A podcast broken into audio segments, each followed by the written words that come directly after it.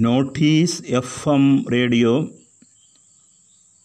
സായാഹ്ന വാർത്തകൾ വായിക്കുന്നത് നാമത്തുള്ള ലോക്ക്ഡൗൺ തീരുമാനം ഇരുപത്തേഴിന് ചേരുന്ന മന്ത്രിസഭാ യോഗം തീരുമാനിക്കും.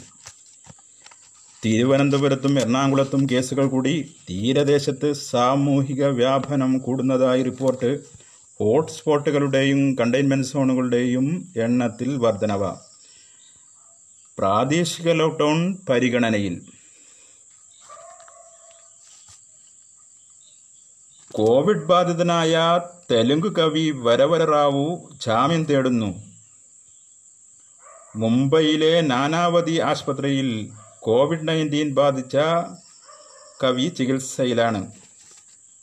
യു എ പി എ കുറ്റം ചുമത്തപ്പെട്ട വരവര റാവുവിനെ ആഗസ്റ്റ് ഇരുപത്തി എട്ടിനാണ് എൻ ഐ എ അറസ്റ്റ് ചെയ്തത്.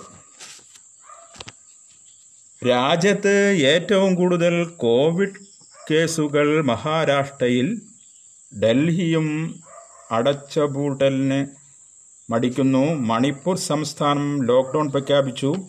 പശ്ചിമ ബംഗാളിലും യു പിയിലും ആഴ്ചയിൽ രണ്ടു നാൾ ലോക്ക്. ബംഗളൂരിലെ ലോക്ക്ഡൗണിൽ ഇളവ്. അതേസമയം കേരളത്തിൽ ഇന്നത്തെ കണക്കുകൾ പ്രകാരം ആയിരത്തി എഴുപത്തെട്ട് പേർ കോവിഡ് നയന്റീൻ ബാധിച്ചവരാണ്. സമ്പർക്കം മൂലം എഴുന്നൂറ്റി തൊണ്ണൂറ്റെട്ട് പേർക്കും രോഗമുണ്ട്. മൊത്തം രോഗികൾ പതിനാറായിര പതിനാറ് ലക്ഷത്തി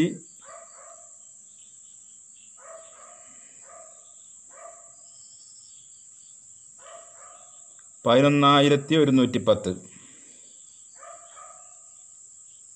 രോഗമുക്തി നേടിയവർ നാനൂറ്റി മുപ്പത്തി രണ്ട് തിരുവനന്തപുരത്ത് ഇരുന്നൂറ്റി ഇരുപത്തിരണ്ട് കൊല്ലം നൂറ്റിയാറ് പത്തനംതിട്ട ഇരുപത്തേഴ് ഇടുക്കി അറുപത്തിമൂന്ന് ആലപ്പുഴ എൺപത്തിരണ്ട് കോട്ടയം എൺപത് എറണാകുളം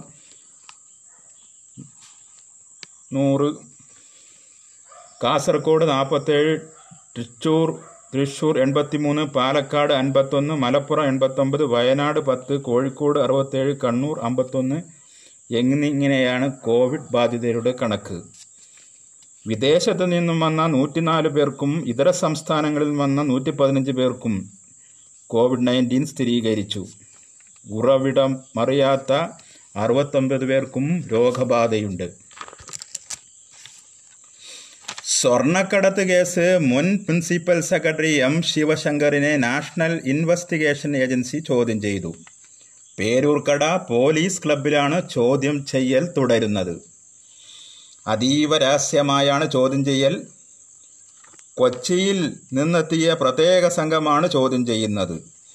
എൻ ഐ എ ഉദ്യോഗസ്ഥർ രാവിലെ പൂജപ്പുരയിലെ ശിവശങ്കറുടെ വസതിയിലെത്തി വിവരം അറിയിക്കുകയായിരുന്നു തൊട്ടുപിറകെ വീടിന്റെ പിറകിലൂടെ കാറിൽ ശിവശങ്കർ പോലീസ് ക്ലബിലേക്ക് എത്തുകയായിരുന്നു.